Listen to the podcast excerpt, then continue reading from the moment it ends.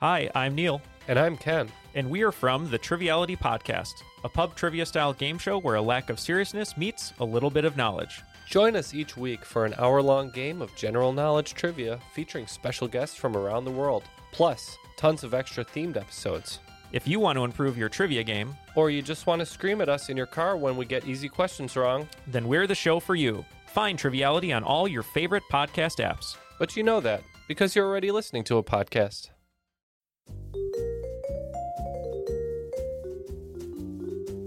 Love history but hate when it's stuffy and boring? Well, look no further and join me, Katie Charlwood, your friendly neighborhood social scientist and reader of books, as I delve into unsolved historical mysteries, murders by gaslight, and of course, women who have been misrepresented through all time. On Who Did What Now, the history podcast that's not your history class. Listen wherever you get your podcasts. What follows may not be suitable for all audiences. Listener discretion is advised. The world is full of stories. Stories of mysteries, of curiosities, of oddities. Join Kat and Jethro Gilligan Toth for the strange, the bizarre, the unexpected as they lift the lid and cautiously peer inside the box of oddities. So cat's menstruating. and and I get a message on my phone. Can you uh, stop at the store, pick a few things up? Uh, you lead into it with like dishwashing liquid. Uh, oh, then feminine products, uh, pasta salad, and chocolate. Bye.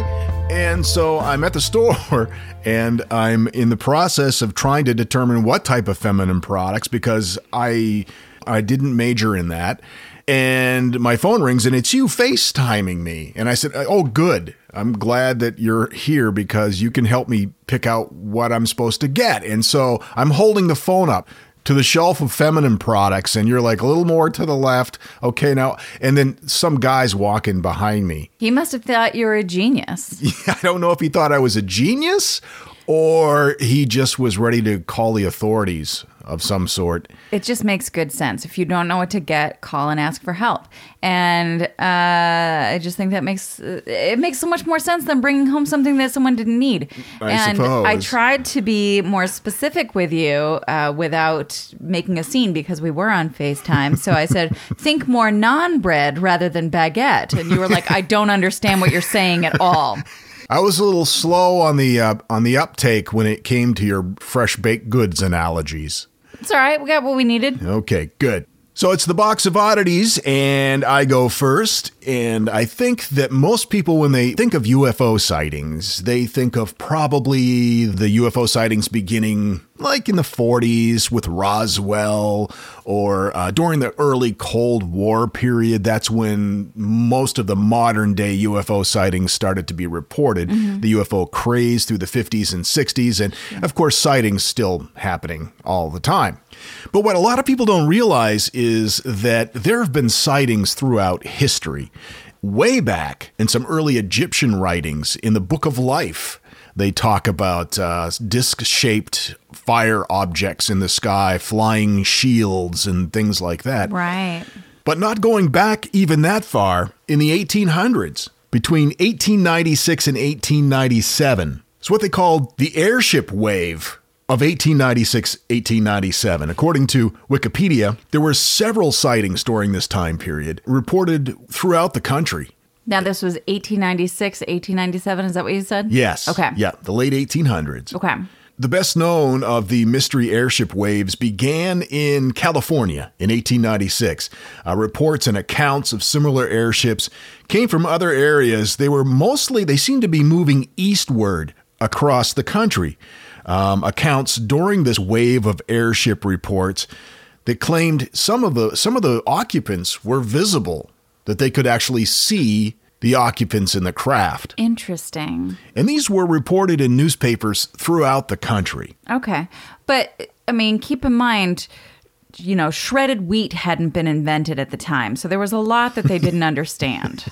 That's true. Shredded wheat technology had not been advanced to the point for uh, human consumption. It's the gauge that we all use for whether or not people are advanced is shredded wheat. is that not what you use? Oh, weird. weird. The uh, the occupants that were seen allegedly uh, were described to appear to be human, at least through their behavior and manner and mannerisms. Clothing was sometimes reported to be unusual, and sometimes there was communication between the uh, the beings in the craft and the people who witnessed it, and they say that these people claimed to be from Mars. Uh-huh.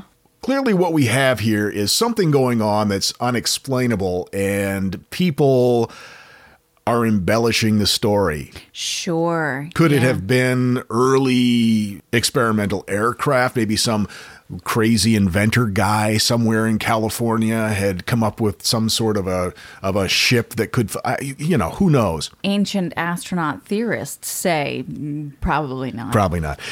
Historian uh, Mike Dash described and summarized the uh, 1896 97 series of airship sightings. He wrote, Not only were the mystery airships bigger, faster, and more robust than anything that had been produced by the aviators of the world, they seemed to be able to fly enormous distances and were equipped with giant wings. Now, the 96 and 97 airship wave is probably the best investigated in all uh, historical anomalies. The files from almost 1,500 newspapers from across the United States have been combed for reports, which he says is an astonishing feat of research. The general conclusion of the investigators was that a considerable number of these simpler sightings were misidentifications of planets and stars, mm-hmm. and a large number of the more complex the result of hoaxes and practical jokes.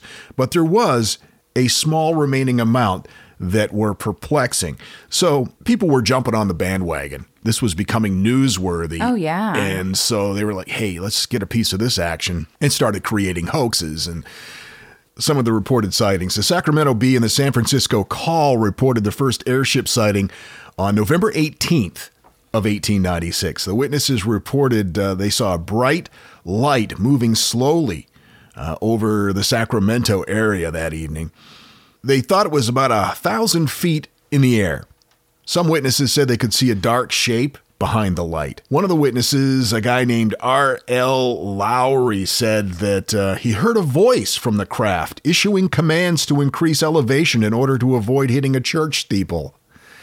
My guess is that's probably not real. Yeah, I mean, that could have been a shooting star, and then someone got confused. Or he's just making it up. Um, Lowry further described the craft as being powered by two men pedaling bicycles. Yep. Oh gosh, From Mars. those those bicycle powered planes Mm-hmm. and uh, ships from Mars, they all the time speaking English, uh, talking about church steeples. Right. That was one of the more questionable witness accounts. Um, November 19th, the edition of the Stockton, California Daily Mail featured one of the earliest accounts of an alleged alien craft sighting, a Colonel H.G. Shaw. Why do these people only have two first initials and then a last name? Because the last guy did too. No, I think everybody back then did that. Oh, you okay. know. It makes me want to read some R.L. Stine. I think it makes you sound more classy, like in my case, J.G. Toth. Or even more so if you just use a first initial middle name and then last name. J. L. Ron Hubbard. I wasn't going to use that as an example, but Jay Gilligan Toth. That's pretty nice. I sound like one of those 19th century English explorers that puts on his pith helmet and dashes about the globe exploring jungles. or a dentist who lies about his name. So, anyway, Colonel H.G. Shaw claimed that while driving a buggy near Stockton, California, he came across what appeared to be a landed spacecraft. He described it as having a metallic surface which was completely featureless apart from uh, a pointed end. He estimated the diameter to be about 25 feet, said the vessel was around 150 feet in total length, and that three slender, seven foot tall apparent extraterrestrials approached him from the craft while emitting strange warbling noises. Ooh, warbling noises. Yeah. That sounds sexy. That's it. it. sounds like the beginning of an interstellar porn. Whoa, whoa, whoa, whoa, whoa, whoa, whoa. I don't understand what's happening. Whoa, whoa, whoa. Well, I, I mean, I guess. Whoa, whoa, whoa, whoa. Boom, chicka, pow, wow, chicka, pow. Uh, the beings reportedly examined Shaw's buggy Yeah, they did. I'm sorry, you're telling a story. Okay. and then attempted to physically force him to accompany them back to their airship. The aliens were said to have given up after realizing they lacked the physical strength to force Shaw aboard. They were seven feet tall, but very thin and wiry. And perhaps the gravitational pull was different here than their planet, and they just didn't have the uh, the strength to do it. Right. Or he made it up. They Which couldn't lift- even get me back into their ship. They tried, but they couldn't even make me. They supposedly fled back to their ship, which lifted off the ground and sped out of sight at a right angle, which is weird because there are a lot of modern day sightings that say that. Shaw believed that the beings were from Mars. Everybody thought they were from Mars. Yeah, they didn't know about all the planets at that point. and he believed that they had been sent out to kidnap an Earthling for unknowable but potentially nefarious purposes. Wow. Boom, chicka, bow, wow. On April 10th, 1897, the St. Louis Post Dispatch published a story reporting that one W.H. Hopkins encountered a grounded airship about 20 feet in length, 8 feet in diameter, near the outskirts of Springfield, Missouri. The vehicle was apparently propelled by three large propellers, and it was crewed by a beautiful nude woman and a bearded man who was also nude. I, sh- I really should have saved my, my porn scenario for. Never mind. Oh. Go. wow, wow. Okay. This next account is thought of by many to be the most substantial account from that wave of sightings. An account from Aurora, Texas, related in the Dallas Morning News on the 19th of, 80, of 97, 1897, of course, uh, reported that a couple of days before an airship had smashed into a windmill, later determined to be a sump pump belonging to a Judge Proctor, and then it crashed. The occupant was dead and mangled, but the story reported that the presumed pilot was clearly, quote, not an inhabitant of this world, that strange hieroglyphic figures were seen in the wreckage, which resembled a mixture of aluminum and silver. It uh, must have weighed several tons, the report goes on to say. A few years later, unusual metallic material recovered from the presumed crash site was shown to contain a percentage of aluminum and iron admixed. The story ended up noting that the pilot was given, quote, a Christian burial in the town cemetery. Now, in 1973, MUFON investigators discovered the alleged stone marker used in this burial. There actually was a place there that locals said, yeah, that's where they were buried. Uh, the metal detectors indicated a quantity of foreign material uh, might be buried there, but they were not permitted to exhume. The town wouldn't let them dig it up. When they returned several years later, the headstone and whatever metallic material that had lain beneath it was gone. But what's MUFON? Mutual UFO Network. Oh. According to locals, the legend is that a lot of the material that had been recovered from that crash site was thrown down a well and then sealed up. And Okay. I saw a documentary not too long ago where they found the old well on the Proctor land and exhumed it. He dug it up to see if there was anything in there. There was nothing in there, but they're not sure that was the well. So Right. It could have been a different well. but that was not the first American UFO sighting. Okay. The first recorded UFO sighting occurred in 1639 near present day Boston and was recorded that same year by John Winthrop, the governor of Massachusetts Bay Colony, according to Discovery and Ripley's. Hold on. What year did you say that was? 1639. Pilgrims had just got there. I just Googled him and it doesn't have his middle name. How am I supposed to change his name to J something Winthrop? Son of a bitch. Okay, go ahead. Now, being the governor of Massachusetts Bay Colony, he kept a journal. And in his journal dated March 1st, it gives a detailed account of very strange events. Winthrop's story is very different from other conventional entries that he recorded, which were basically, you know, the successes and challenges facing the Puritans in the colony at the time. Sure. But on March 1st, his writing described very bizarre, perhaps otherworldly happenings.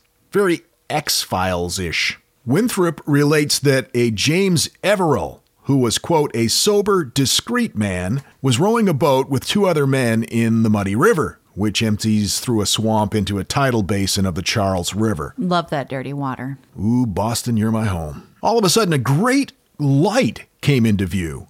According to the men, the light both hovered and then flew at high speed back and forth between their vessel and the village of Charlestown, two miles away. Hmm. In his journal, Winthrop describes it, quote, When it stood still, it flamed up and was about three yards square. When it ran, it contracted into the figure of a swine.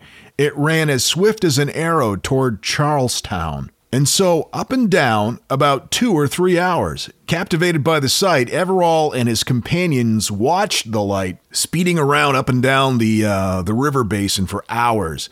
But that wasn't the strangest thing. According to uh, Winthrop's account, as the men watched the light event, they were, quote, they were come down in their lighter boat about a mile, pushed up the tide. Yet, when the light vanished, the men realized their boat had returned to its original location. They had no memory of rowing against the tide or of dropping anchor. They speculated that the light somehow transported them back to where they had started. Oh, wow. They had no memory of how they got there. The three men in the boat weren't the only witnesses of this event. According to Winthrop, divers other credible persons saw the same light after in about the same place. End quote. So, I'm sorry. So, dudes are in the boat. Yeah, they're in the boat. They spot this airborne flame. Yes. Which then turns into a pig Right. and runs in the air. Right. But still f- made of flame. Well, that's what the yeah how they describe And it. Yes. then it goes to the Looked other. like a swine. Okay. And then it comes back and just kind of zips back and forth. Back and forth. And then all of a sudden they were back at the spot that they started at. yes. Okay, weird. And the governor, Governor Winthrop, said that they were um, of sober mind. Sure. Sober and what was the other word? Chill. It wasn't chill. It was nope. It was A sober, discreet, man. Discreet. Yeah, that was it. Yeah. And then after the um, the vision went away, they found themselves upriver right, right back where they started. From. Where they started from, and uh, they they couldn't understand that. Now, a popular theory is that it was swamp gas because mm-hmm. they were in kind of a muddy, swampy area. Sure. But if you've ever seen video of swamp gas, it's like a lake lighting a fart. You know, it just kind of comes up from the water and then burns out. It doesn't run down to the nearby town and then come back looking like a pig. Looking like a pig. Yeah. So Yeah. there's that. Anyway, that's the earliest reported UFO sighting. And of course, UFO, unidentified flying object, doesn't necessarily mean alien craft. Right. Just, hey, what the hell is that? And then only they said it like, Are these uh, visions before us blasphemy? I say. no, they're from Boston. They were more like, hey, you can't pack your car there. Like that. And by the way, if you, have you ever tried to park in Boston? Forget it. Yeah, you might as well be made of swamp gas. I don't know what that means, but it's certainly a less sexy story than that last one. So That's true. Let me hear your sexy alien porn voice again. no, I don't think so. We were going to call this segment Kevin, but it didn't do well in focus groups. So now we call it That Thing in the Middle. This week on the thing in the middle, we're talking about interesting tour rider demands. ought to be a rock star. And to live the rock star life, you can ask for anything you want when they hire you to do a show, and many performers do. Number five, Katy Perry. She loves flowers. She requests flowers. She does have a very specific demand, though no carnations. Carnations make her angry. Kanye West demands a slushy machine with mixes of Coke and Hennessy and Grey Goose and lemonade. Actually, that sounds kind of cool. I don't think so. Also, a tub of yogurt for dipping. For dipping what? Groupies, I don't know. Number three. It's reported Lady Gaga has requested a mannequin with puffy pink pubic hair in her dressing room, alongside more common requests like bottles of water and wine. Paul McCartney requests six full and leafy floor plants, and the plants have to be as leafy on the bottom as they are on the top. He's Sir Paul. Give him what he wants. Just give him what he wants. Nothing with trunks. And number one, of course, always known for her diva demands, Mariah Carey is reported to have requested 20 white kittens and an attendant to dispose of her used chewing gum. That's a good gig. Are you being sarcastic? I guess it would depend on what the benefits were. you know, if you get good insurance or something, then yeah, sure. But you'd need a fancy name. Like a title or just a, yeah, a like fancy t- name? Oh. A title. You need. Oh. You would need a title for that to throw away Mariah Carey's used chewing gum. Used chewing gum disposal attendant. Okay, so Senior Director of Exhausted Chewable Substances. The Box of Oddities with Kat and Jethro Gilligan Toth. You know, to get ahead today, you really need to look your best. But that's hard. It's hard to look your best. That's why Stitch Fix is such a great idea because it's your online personal styling service that finds and delivers you clothes and shoes and accessories to fit your body, your budget, and your lifestyle. yeah, you can go to stitchfix.com slash box and tell them your sizes, what styles you like, and how much you want to spend on each item.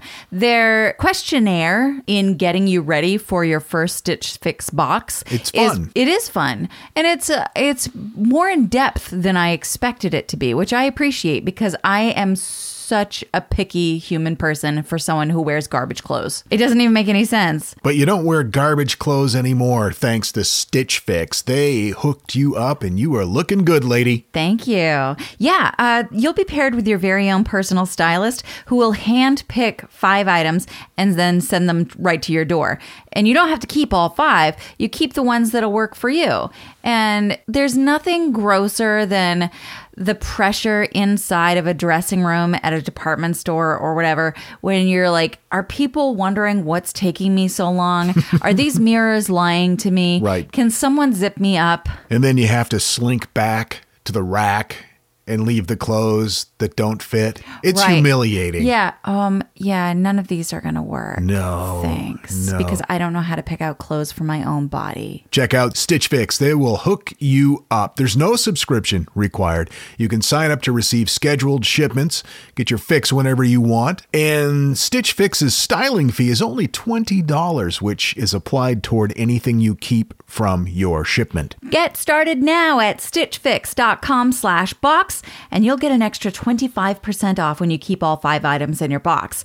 That's stitchfix.com slash box to get started today. I've always wanted my own personal stylist, Yes, but please. I never thought I could afford it. Stitch Fix gives you your own personal online stylist, and oh yeah, you can afford it. Especially when you go to stitchfix.com slash box, you will get an extra 25% off when you keep all five items in your box. Stitchfix.com slash box. Do it and start looking good. The podcast world is growing bigger every day and Himalaya wants to help you navigate it. Himalaya is a brand new podcast app where you can find every single podcast you love and some future faves. Whether you're a podcaster or a fan, Himalaya has got your back. Discover personally curated playlists and show your favorite podcasters some love with Himalaya's tip jar. It's free, it's the easiest to use, and we're adding cool new features every day. Go to your app store, download Himalaya. That's H I M A L A Y A. And don't forget to follow the Box of Oddities once you're there.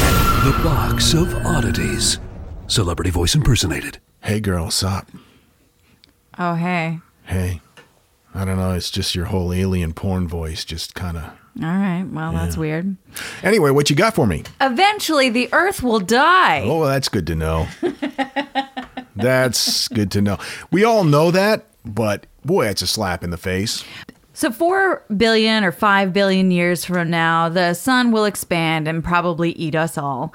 Um, and I I just want to talk about that whole process. I think that's super interesting. So, um, here we go. Can you imagine the sunrise that morning? This sunrise hurts. Hurts me. Remember when I had corneas? Yeah. Now I don't have corneas. So, um, Mercury and because we know, like, okay, so okay, let's start from the beginning. So the sun survives by burning hydrogen atoms into helium, helium atoms in its core. In fact, it burns through 600 million metric tons of hydrogen every second. That's hard to get your head around. I'll repeat it 600 million metric tons of hydrogen every second. I translated that into pounds because I'm a numbskull, and then I couldn't read what that number was. Because there were too many zeros. I had to put a bunch of commas in in order to be able to figure it out, and even then, I, I just I, I abandoned it Sure. and I, I just continued reading. Once you get past a trillion, It's confusing. it is. As the sun's core becomes saturated with helium, it shrinks, causing nuclear fission reactions to speed up. So, for every billion years the sun spends burning hydrogen, it gets about 10% brighter. Even with just a 10% increase of brightness from our star, the Earth will no longer be in the habitable zone. Uh, it just takes that much. That's amazing. Uh, this will mark the beginning of the evaporation of our oceans, and uh, by the time the sun stops burning hydrogen in its core, Mars will be in the habitable zone, and the Earth will be much too hot to maintain water on its surface at all, and we'll all kick it, assuming that we're still here. How long will Mars be in the habitable zone? We're going to get to that. because there are ice caps there and they'll melt and we can move to Mars. Most of this information comes from Universe Today, Live Science, and Wikipedia. The sun's still got enough hydrogen to keep this expanding process going for billions of years, but eventually, almost all of the hydrogen in the sun's core will have fused into helium. And at that point, the sun won't be able to generate as much energy and it'll start to collapse under its own weight. That weight can't generate enough pressure to fuse helium as it did with the hydrogen at the beginning of the star's life. What hydrogen is left on the core's surface will fuse, and that helium core will start to collapse on itself. And when that does, it releases energy, creating heat because of that increased pressure.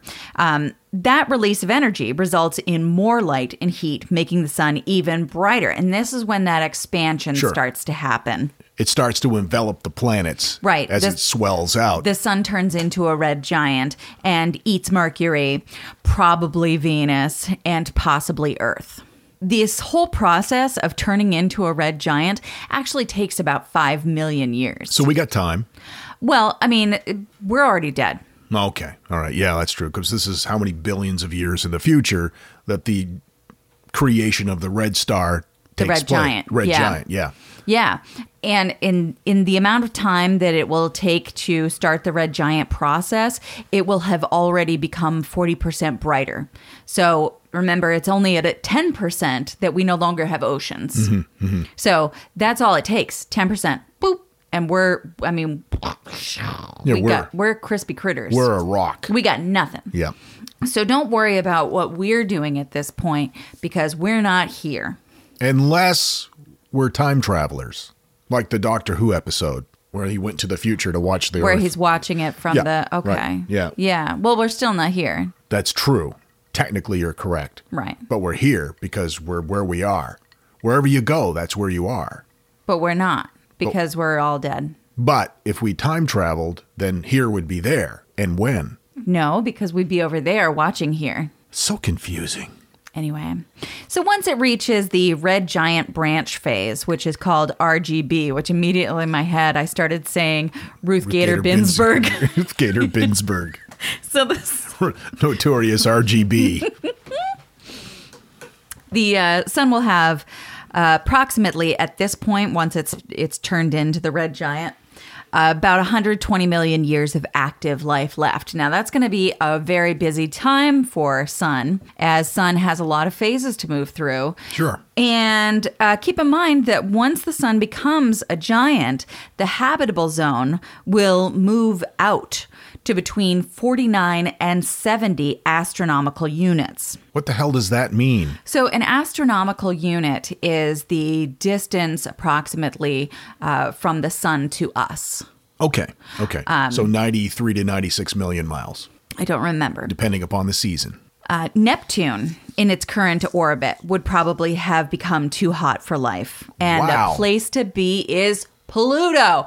Oh, shit, maybe we've got some apologies to make to Pluto. Yeah. Sorry, Pluto, we dissed you and took away your planetary status because you're our only hope. Right, though, uh, uh, really, the, most of us are going to have to have died off at that time because what is Pluto like the size of Australia?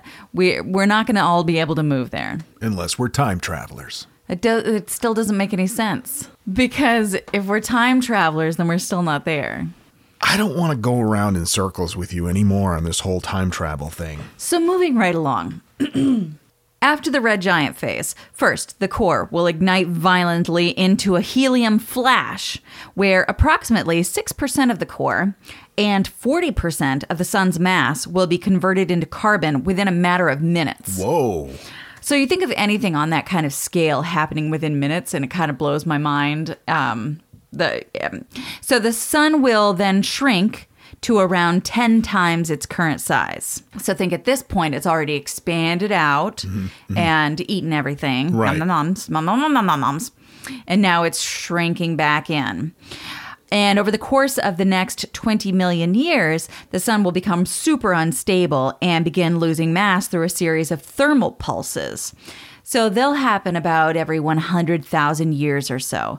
And each thermal flash will be bigger than the one before, and it will increase the sun's luminosity to 5,000 times its current brightness. Holy crap. Now, what's interesting is that so often during this process, the brightness will increase, but the heat being given off will decrease, and the size will increase, but the light given off will decrease, and vice versa.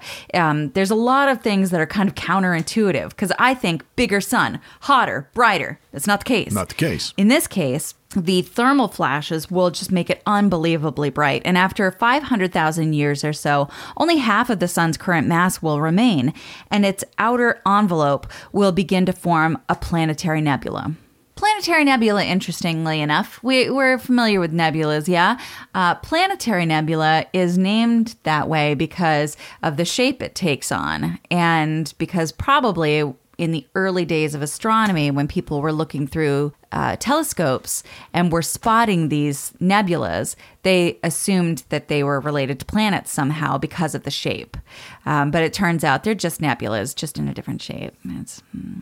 So previously, astronomers had thought that it would turn into a planetary nebula, which is a, a you know a illuminated bubble of gas and dust, but there was some debate on whether or not our star was big enough for that process to take place. Several previous studies have found that in order for a bright planetary nebula to form, the initial star needs to have been up to twice as massive as the sun. But an international team of astronomers used a uh, computer modeling system to determine that, like 90% of other stars, our sun is most likely to shrink down from a red giant to become a white dwarf and then end as a planetary nebula. So there was some back and forth. Okay. But some some neat models have shown that that we we're on the small side of stars, but we're big enough for a nebula. Thanks very much. But not big enough to become a black hole. No. Not enough mass for that.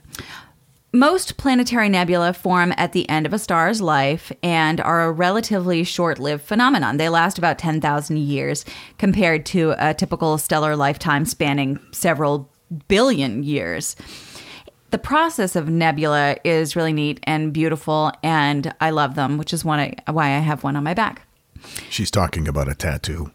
Right, not one that just follows me around, hassling me all the time. Get off my back, Nebula. Nobody needs your shit.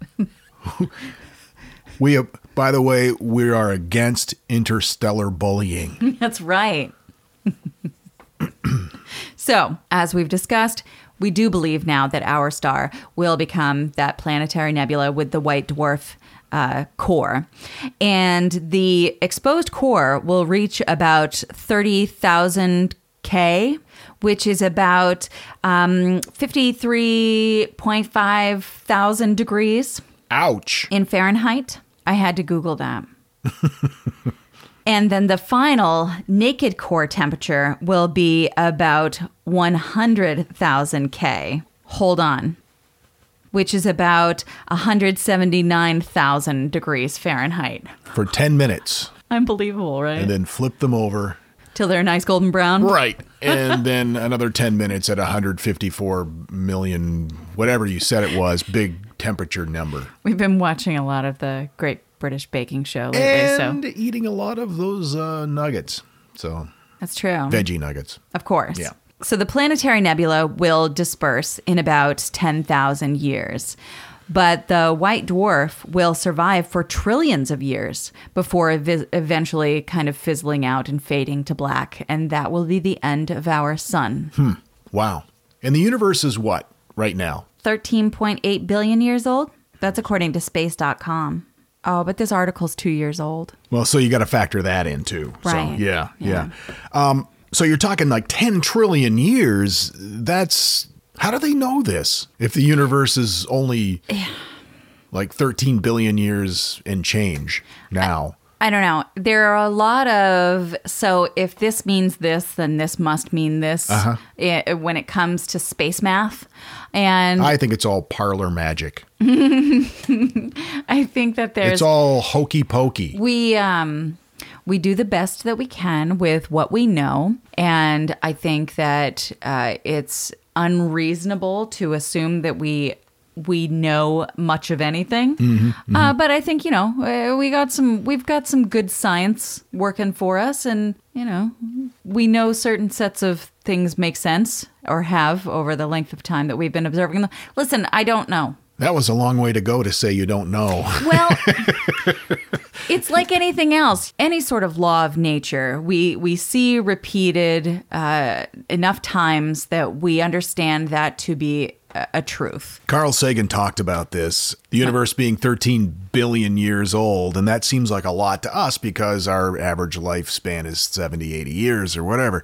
But if you were to take the history of the universe from the Big Bang to now, 13 billion some odd years, The cosmic calendar. yeah, and compress it down to, well, let's say just three minutes, and you could watch it from a distance. The stars that you're talking about uh, expanding and contracting, they would look like little little sparks flying, and what you would see was an explosion.